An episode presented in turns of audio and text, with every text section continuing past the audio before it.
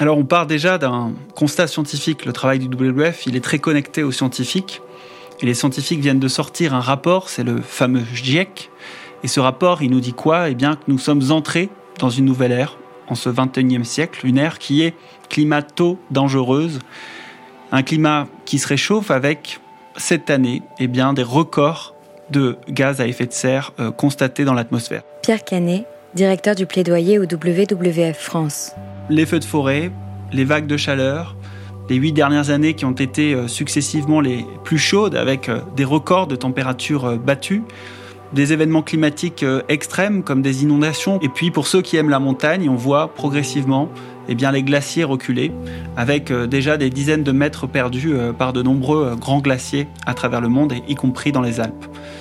Et donc je crois qu'on est nombreux à avoir ouvert les yeux, mais il va falloir les ouvrir encore plus Ouvrons les yeux parce que les scientifiques nous disent que tout se joue dans la décennie qui vient. Ce n'est plus un secret pour personne, le dérèglement climatique est le grand défi de notre siècle.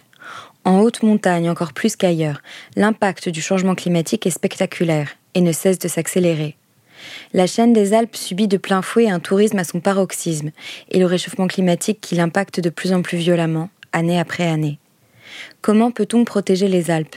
Peut-on vraiment poursuivre notre exploration de la haute montagne sans la détériorer? Comment peut-on vivre en bonne intelligence avec les grands carnivores en montagne?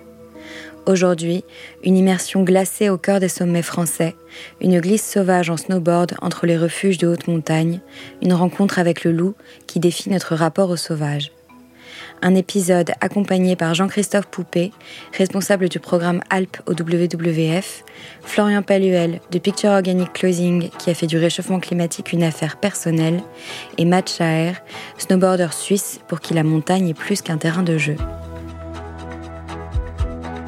L'effet Panda, c'est le podcast où l'on rejoint le combat des acteurs sur le terrain, où l'on part en exploration de la nature sauvage que l'on s'attache chaque jour à protéger. L'effet Panda, un podcast WWF.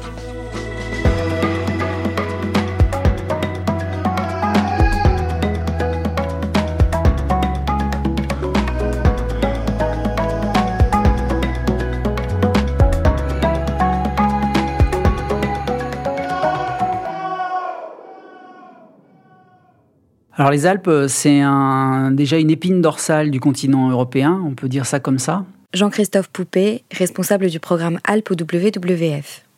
Concrètement, le programme Alpes consiste à coordonner la protection de la biodiversité entre les différents pays des Alpes et à aider les activités humaines alpines à s'inscrire dans un mode de vie éco-responsable. C'est à la fois un lieu avec des ressources qui sont précieuses, une ressource en eau euh, gigantesque, euh, les sources du Rhône, euh, du Pô, du Rhin, une partie des affluents du Danube, c'est-à-dire en gros un genre de château d'eau de l'Europe se trouve dans les Alpes. Et puis, euh, face à ces ressources naturelles, il y a aussi toutes les pressions que subissent l'espace géographique alpin, qui est très convoité pour le tourisme, par exemple. C'est une des premières destinations mondiales en matière de tourisme avec la Méditerranée. Euh, on a 120 millions de personnes euh, annuellement qui fréquentent les Alpes, hiver mais aussi été. Voilà, donc en fait, euh, un changement climatique qui est à l'œuvre euh, deux fois plus que dans les zones de plaine. Hein. On est à plus de degrés euh, sur les Alpes, là où on est à, plus 1 sur les, les, zones de plaine. Donc voilà, on est sur quelque chose de très contrasté, de précieux, un héritage naturel assez unique, et à la fois qui est menacé, très menacé, avec une menace en accélération du fait de l'impact du changement climatique notamment. L'impact euh, du changement climatique, enfin disons déjà sa nature euh, plus intense, c'est lié euh, à l'altitude. Alors pour des raisons scientifiques, le fait de gagner en altitude, on a une couche d'atmosphère qui est moins importante. Il y a tout un tas de phénomènes qui sont à l'œuvre qui provoquent un accroissement en fait de l'effet de serre. Il y a aussi euh, climatologiquement une modification en fait des épisodes, par exemple de neige, pluie, euh, de, enfin, de ce qu'on appelle le radiant euh, isothermique 0 degré. Enfin voilà des choses assez compliquées qui se modifient et qui en altitude ont un impact plus déterminant que lorsqu'on est en plaine. Le changement climatique, il est en montagne très perceptible sur les zones de haute altitude, d'une part, avec euh, des glaciers qui régressent euh, de façon euh, spectaculaire. il y a des photos du début du XXe siècle qui montrent les fronts de glace, par exemple de la mer de glace dans la vallée de Chamonix, plusieurs centaines de mètres plus bas là où le front se situe aujourd'hui. Ça va être des désordres aussi, des risques naturels accrus, avec des pans de montagnes qui s'effondrent. La roche emprisonne de l'eau qui euh, habituellement à ces altitudes euh, importantes est gelé, ce qu'on appelle le permafrost. Et à partir du moment où la température, de façon de plus en plus fréquente, dépasse les 0 degrés, cette eau devient libre et euh, la roche se euh, délite et ça crée euh, jusqu'à des éboulements spectaculaires là aussi, avec jusqu'à plusieurs dizaines de, milliers de mètres cubes de roches qui peuvent s'effondrer, comme ça a été le cas encore l'été dernier dans différents points des Alpes. Arrêtons-nous un instant sur cette notion parce qu'elle est essentielle. Le permafrost, c'est une couche de terre, roche ou sédiment qui est gelée en permanence et qui tient les pans de la montagne ensemble. Aujourd'hui, cette couche de terre, ce ciment des montagnes, fond. La fonte du permafrost entraîne une fragilisation des roches et parfois des éboulements de pans entiers de montagnes. L'été, la roche s'effrite et peut être emportée par de fortes pluies, qui forment alors des coulées extrêmement destructrices appelées laves torrentielles. Sans le permafrost, la montagne ne peut tenir. Avec le réchauffement climatique, c'est tout l'écosystème de la montagne qui est perturbé. Le changement climatique a aussi pour effet de modifier la répartition de la végétation et ce faisant euh, derrière ça de, la faune. Et typiquement, ce que, ça euh, ce que, ça peut avoir comme conséquence sur certaines espèces animales, c'est qu'elles sont obligées euh, de suivre cette montée en altitude. Par exemple, le lagopède alpin, alors c'est un oiseau qui change de plumage entre l'hiver et l'été, et qui euh, donc devient mimétique l'hiver euh, du couvert euh, neigeux. Bah, cet oiseau-là, alors déjà, il a une première difficulté, c'est qu'il peut se retrouver blanc. À la saison, il devrait y avoir de la neige, mais il n'y en a plus. Et donc, il est très visible pour ses prédateurs. Et par ailleurs, c'est un oiseau qui vit dans des milieux ouverts. Et à partir du moment où les espaces se constituent plus en lande, voire en forêt, il y a une réduction de son territoire euh, potentiel. Parce que plus on monte en altitude, plus c'est logique, plus on diminue en allant vers un pic, une pointe de montagne, plus on diminue la surface terrestre euh, disponible pour, l'animal en question. Donc voilà, les, conséquences, elles sont multiples. Là, on parle de conséquences physiques, biologiques, mais après, évidemment, il y a des conséquences sur les économies, euh, sur les activités humaines sur euh, le tourisme.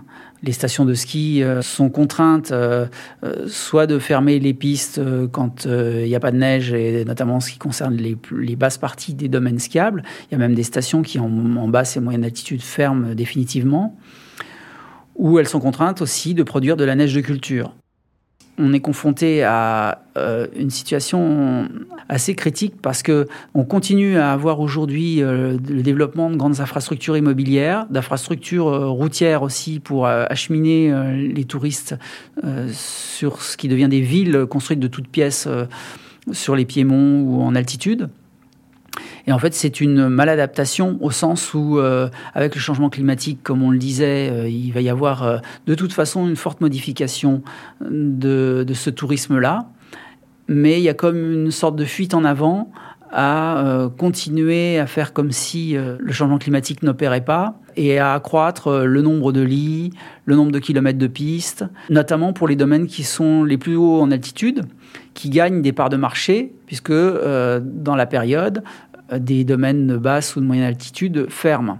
Donc il y a une espèce d'effet mirage et même si la prise de conscience maintenant euh, arrive très clairement dans les esprits, le virage pour correctement s'adapter et plutôt que de fuir en avant en continuant à aménager la montagne, le virage n'est pas complètement pris et les solutions euh, d'adaptation tardent à se faire jour. L'adaptation du tourisme alpin au changement climatique est un des grands axes de travail du WWF. Accepter que le réchauffement climatique est à l'œuvre, faire en sorte de réduire les émissions carbone en montagne au maximum, adapter le tourisme pour empêcher une fuite en avant vers des domaines skiables toujours plus grands, avec toujours plus d'hébergements, toujours plus haut vers les sommets. Picture Organic Clothing, marque de vêtements de sport de montagne, a aussi fait de la lutte contre le réchauffement climatique en montagne son cheval de bataille. Florian Paluel de l'entreprise Picture. Ce qu'on remarque euh, plutôt en termes de, pratique, euh, vu, que, finalement via Picture on, est sur ces pratiques-là à ski snowboard, c'est que les saisons sont de plus en plus courtes. On a environ une dizaine de jours en moins par saison par rapport à, ce qu'on connaissait il y, a, une quarantaine d'années. On observe aussi un, un isotherme qui, qui fait pas mal le yo-yo. Petit point météorologie.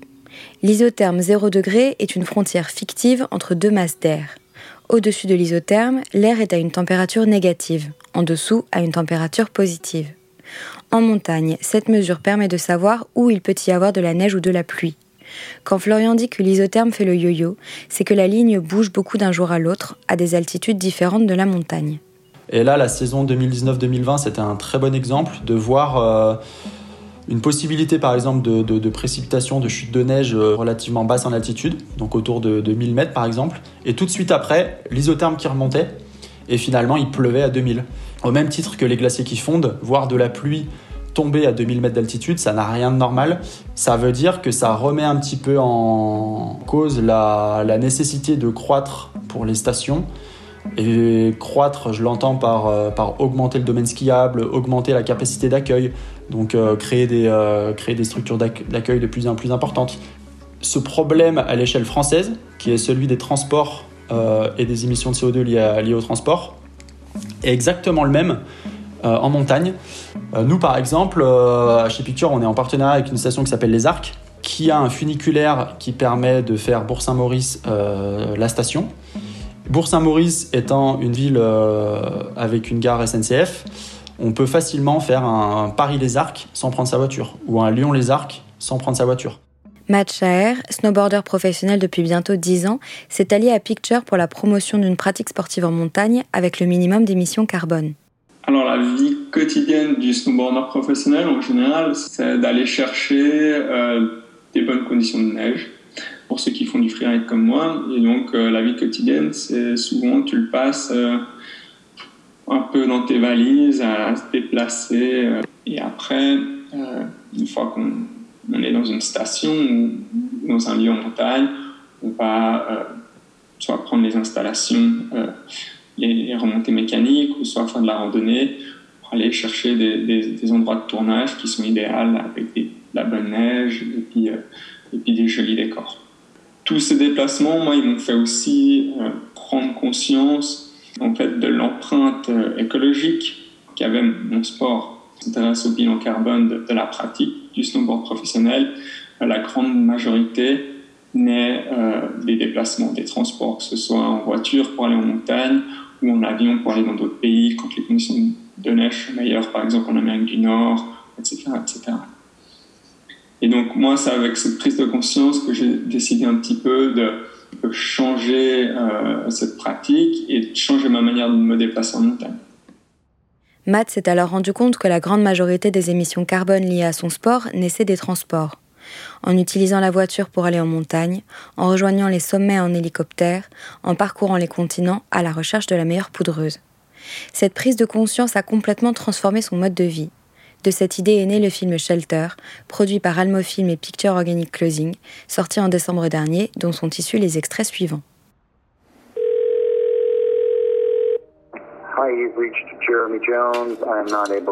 Vous êtes bien sur le répondeur de Jeremy Jones. Laissez-moi un message et j'essaierai de vous rappeler. Salut Jérémy, c'est Matt. Comment ça va? Je suis super content que tu puisses enfin nous rejoindre pour cette aventure de deux mois. Juste pour te confirmer qu'on se retrouve bien demain à 9h30 à la gare de Martigny. Comme je t'ai dit, on veut vraiment essayer d'utiliser au maximum les transports publics pour aller en montagne. J'ai vraiment hâte de te montrer notre terrain de jeu. J'espère que tu es en forme parce qu'on va faire pas mal de randonnées, mais je suis pas trop inquiet pour ça. Allez, passe une bonne nuit, on se voit demain. Donc le film, euh, donc, le film de Shelter, l'idée, en fait, c'était vraiment que on voulait essayer de continuer à faire, à pratiquer notre passion, notre passion pour certains, notre métier pour d'autres, tout en ayant un, bilan carbone euh, minime et en limitant bah, notre impact sur, euh, sur l'environnement euh, dans lequel on évolue quand on fait du snowboard. Donc ça, le but, c'était vraiment essayer de, montrer qu'on peut réussir à toujours avoir du plaisir, à continuer à faire qu'on veut avec un impact réduit sur le milieu dans lequel on évolue. Et ça, je pense qu'aujourd'hui, c'est très important et ça, ça va bien au-delà euh, que, le sport en question. Ça concerne tous les corps de métier. Aujourd'hui, quand on, parle de la transition énergétique ou des objectifs euh, de Paris pour le climat, on sait qu'on doit faire des réformes à peu près dans tous les domaines. Euh, c'était notre réponse, en fait, au travers ce qu'on aime le plus, c'est-à-dire le snowboard. Et donc, simplement pour, pour pouvoir profiter euh, de faire des belles images, chercher de la bonne neige et, des lieux euh, jolis pour faire des tournages avec une empreinte minimum sur l'environnement, on a décidé de, de, se déplacer en fait en maximum en train et en covoiturage. On a aussi décidé de tout faire à la force de nos jambes, en ski de randonnée, euh, plutôt que d'aller en station. Pourquoi? Ben, Justement aller découvrir un peu des, des coins euh, des, coins magnifiques en fait, mais qui sont proches de chez nous, mais dont on n'avait pas vraiment conscience. Parce que pendant pas mal d'années, les coéquipiers avec qui j'ai fait ce film et moi-même, ça fait des, années qu'on fait du snowboard professionnel, on a tout le temps été dans les mêmes endroits, les destinations plus touristiques, plus mainstream, etc. Et donc ça, on n'avait pas forcément conscience du potentiel qu'il y avait en allant creuser un peu plus loin, en prenant, euh, en marchant un petit peu plus, un peu plus, en allant dans des cabanes pour accéder un peu à tout cet espace un peu plus reculé euh, de nos montagnes euh, locales, des Alpes. Euh, et puis c'était vraiment ce qui nous intéressait en fait, découvrir des nouvelles choses mais proches de chez nous, plutôt privilégier des destinations exotiques, lointaines, etc., qui sont quand même, on va dire, ce que on a fait pendant, pendant, pendant pas mal d'années pendant ce film, on a découvert plein de nouveaux lieux, euh, des refuges qui ont, une histoire. Par exemple, on à l'hospice du Grand Saint-Bernard. Donc, tous ces refuges, ils ont une histoire, ils ont été construits pendant des années pour, pouvoir, accueillir les, pèlerins ou les gens qui, allaient en montagne et après pour, pouvoir accueillir les sportifs qui allaient gravir les sommets. C'était hyper sympa d'aller sur ces traces en fait, de, de, ces refuges, puis en même temps de découvrir en fait, plein de nouvelles nouvelles vallées, nouveaux coins euh, sublimes qu'on n'avait jamais découverts alors que ça fait 10 ans qu'on fait du snowboard professionnel et puis qu'on habite dans la région. Ça fait 15 ans que je travaille en foule. Mais les refuges, ouais, on a vraiment un endroit où tu peux sensibiliser les gens à ça. Ils comprennent euh, de par l'isolement et tout ça qu'il faut faire attention. Puis par l'environnement, ils regardent ce qu'il y a autour. Ils disent, ah, quand même, c'est beau, on n'a pas envie de tout saloper. Quoi. Donc les messages ils passent bien je trouve. Si ça marche dans des endroits difficiles, en haute montagne et tout, euh, en bas on devrait y arriver aussi.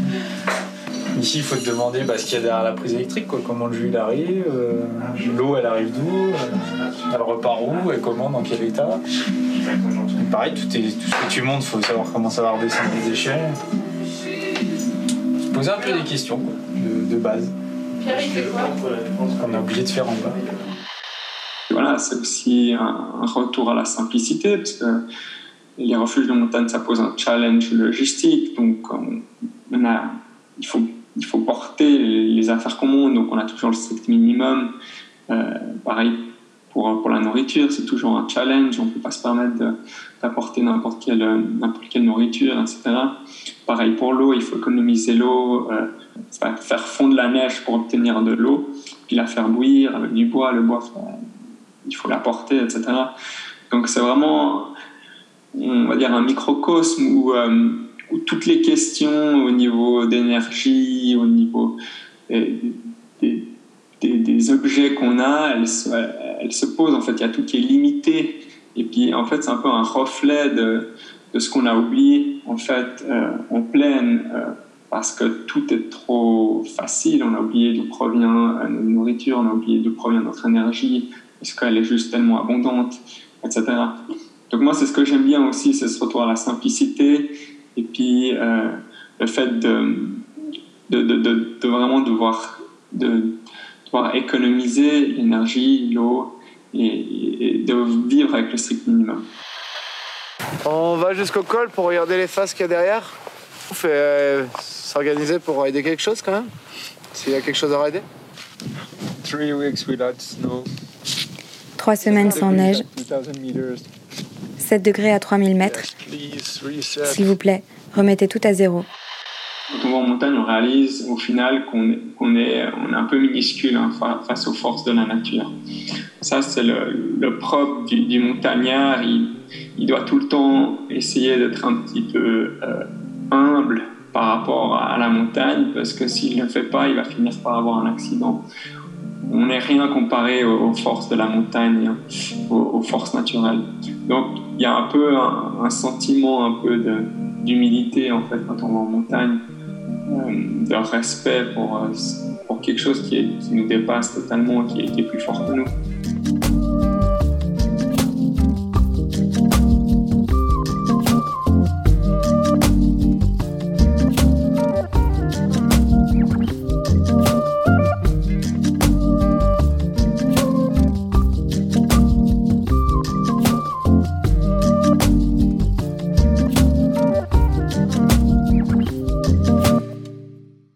Accepter le sauvage, c'est accepter d'avoir moins de confort, de prendre le train, de comprendre, comme le dit Matt, d'où vient l'énergie et les produits que l'on trouve en montagne.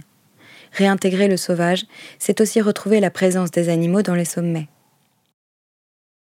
Euh, peut-être on peut parler euh, d'espèces aussi emblématiques qui ne sont pas strictement inféodées au milieu de montagne, mais qui sont euh, les grands carnivores, l'ours, le loup, le lynx, alors des espèces qui sont euh, très clairement euh, dans euh, le focus du WWF, ce sont des, espèces sur lesquelles on a toujours travaillé, et là aussi qui sont emblématiques, mais aussi qui sont très importantes parce que ce sont des espèces parapluies, c'est-à-dire leur présence est importante pour l'écosystème en général.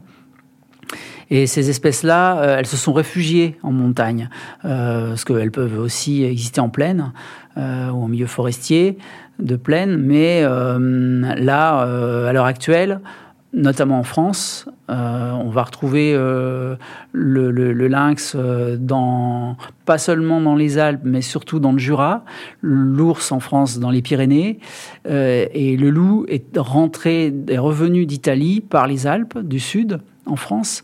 Sur ces espèces-là, on a de très bons indicateurs en fait de ce qui, de ce qu'on arrive à, à, recréer de sauvages euh, dans des milieux qui s'y prêtent, parce que finalement, euh, ils sont parfois plus difficiles d'accès. Euh, et plus, oui, c'est ça, plus isolés en fait des, des populations humaines. Et comment cohabitent les hommes et les loups? Est-ce que ça se passe bien? La cohabitation, on pourrait parler de, coexistence entre l'homme et le loup, est complexe, surtout dans des territoires où il faut réacquérir des savoir-faire face à la prédation euh, du loup. Ce que je veux dire, c'est qu'en France, euh, il n'y a plus de mémoire dans le monde de l'élevage, notamment, de la façon dont il faut se comporter quand il y a présence de loups. Il y a des pays en Europe, je pense à l'Italie euh, dont les loups euh, sont, revenus pour coloniser la France, mais aussi des pays d'Europe centrale, la Roumanie, où il y a toujours eu des loups. Et rien n'est idyllique, il y a des moments de tension, mais il y a des savoir-faire qui permettent de limiter la prédation. Il n'y a pas de risque zéro, parce que le loup, c'est un animal qui est présent dans l'écosystème avec sa, toute sa capacité de, prédateur, c'est fondateur de sa biologie. En plus de ça, ce qui est très complexe, c'est que d'un individu à l'autre, comme pour euh, l'espèce humaine, comme pour tous euh, les animaux supérieurs, il va y avoir des variations de comportement d'un individu à l'autre. On pourrait dire presque des traits de caractère qui sont variables. Ce qui fait que c'est très anthropocentrique, c'est-à-dire c'est une façon très humaine de voir les choses, mais on pourrait dire qu'il y a des loups stupides, il y a des loups intelligents, il y a des loups euh, plus agressifs, il y a des loups.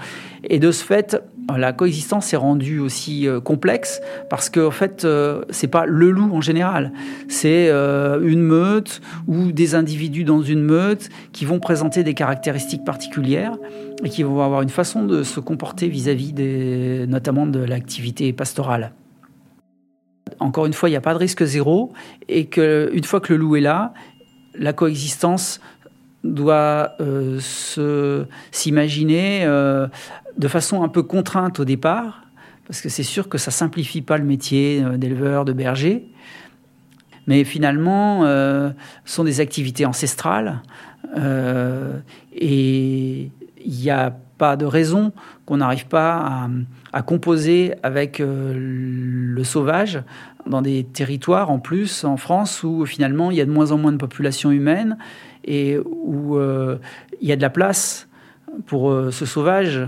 Et la, preuve, c'est que le loup euh, s'en est emparé de, ces espaces. Et comme euh, on a très vite fait, en raison notamment de, de, enfin, de passif culturel quoi qu'il y a autour de cette espèce, de l'identifier comme quelque chose d'un peu diabolique, de, un concurrent maléfique, euh, bah, ça rend euh, les choses euh, très compliquées en termes d'acceptation. Et donc, le sauvage, c'est souvent assimilé à ce côté négatif, le mal contre le bien. Il y a cette, cette, cette, crainte que la civilisation soit finalement mise à mal par rapport à des progrès qui auraient été effectués du fait du retour du sauvage. Et vous, vous avez déjà vu un loup Vous êtes déjà retrouvé proche d'un loup? Alors, je, vais dire oui. J'étais tenté de dire non parce qu'en fait, les choses sont pas si tranchées avec un, animal qui peut être assez furtif. C'était une mission où j'avais accompagné euh, des, experts qui euh, cherchaient à euh, compter les loups sur un territoire dans le sud-est des Alpes, à la frontière entre la France et l'Italie, dans le Mercantour. Et donc on pratique ce qu'on appelle la technique des hurlements provoqués. C'est-à-dire qu'en fait, on simule des hurlements et on attend euh, de voir euh, si des loups répondent. Et sachant que s'ils répondent, on enfin, les gens qui sont très experts arrivent à identifier le nombre de loups qui hurlent en réponse, et parce que effectivement, même les hurlements varient d'un individu à l'autre, et de sa position dans la meute, etc. Donc ça se pratique euh, plutôt au crépuscule ou la, ou la nuit. Et euh, il y a eu une réponse, on a entendu des, loups qui répondaient très près. Et on était tellement près, mais ça on ne le savait pas au départ, qu'il y a eu une fuite d'un de ces loups qui devait être un peu un, jeune et puis euh, il a eu un comportement bizarre parce que euh, il s'est un peu détaché de la meute visiblement. Et on l'a vu furtivement passer euh, dans, dans, des buissons à quoi une cinquantaine de mètres. Donc dire que qu'on a vu le loup c'est toujours un petit peu prétentieux parce que souvent on le frôle et parfois même on doit le, être à proximité sans même savoir qu'il est là parce qu'il il, il a quand même cette capacité, euh, comme tous les grands prédateurs, de se fondre dans son, milieu naturel.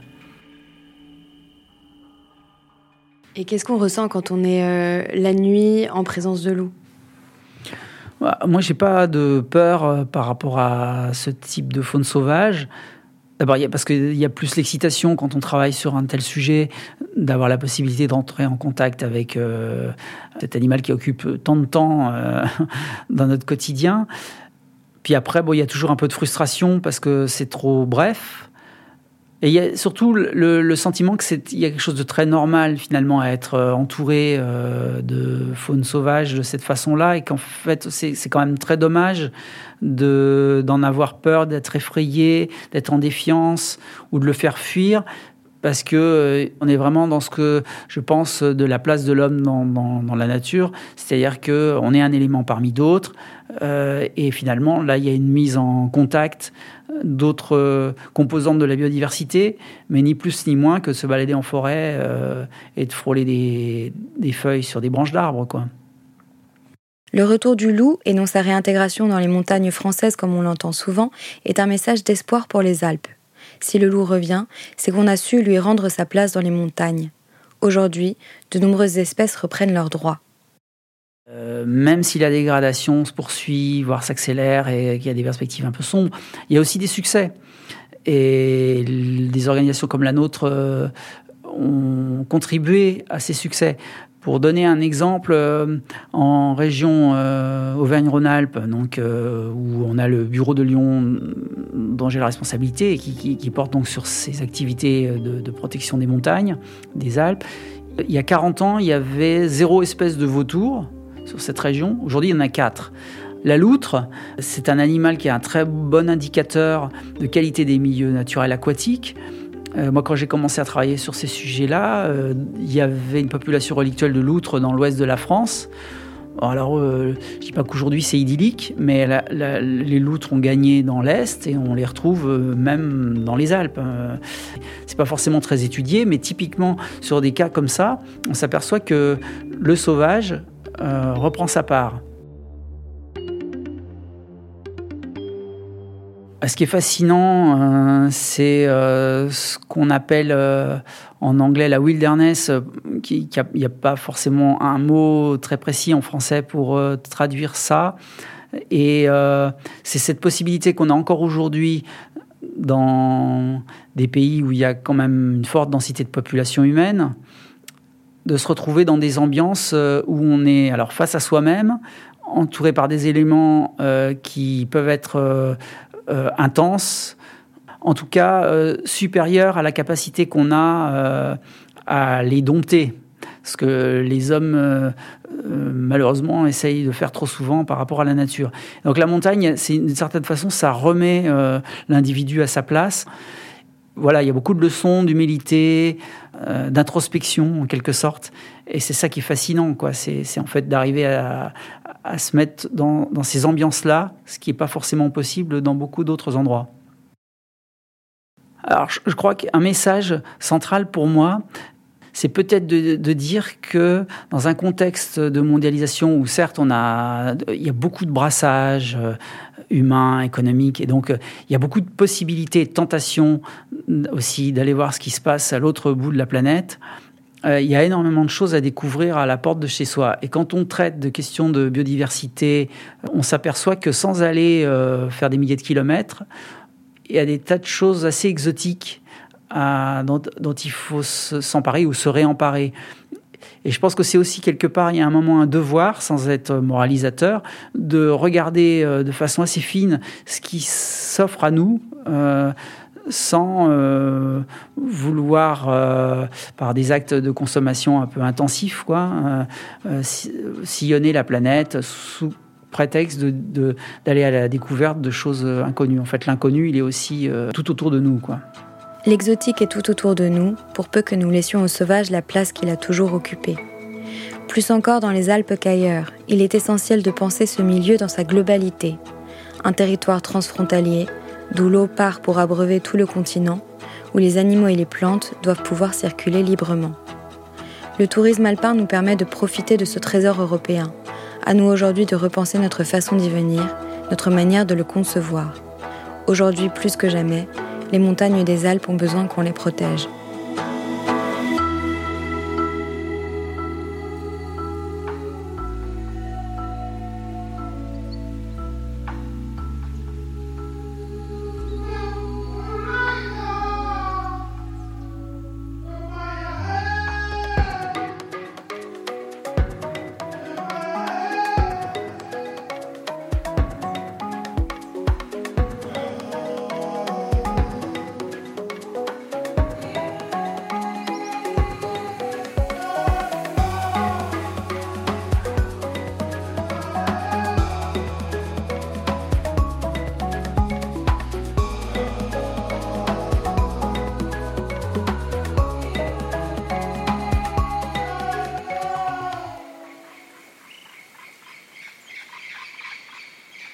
C'était L'effet Panda, un podcast WWF, produit par Leozer Studio, réalisé par le studio Encore Encore, avec une composition originale de Louis Martinez. Pour approfondir le sujet ou soutenir le WWF France, rendez-vous sur wwf.fr.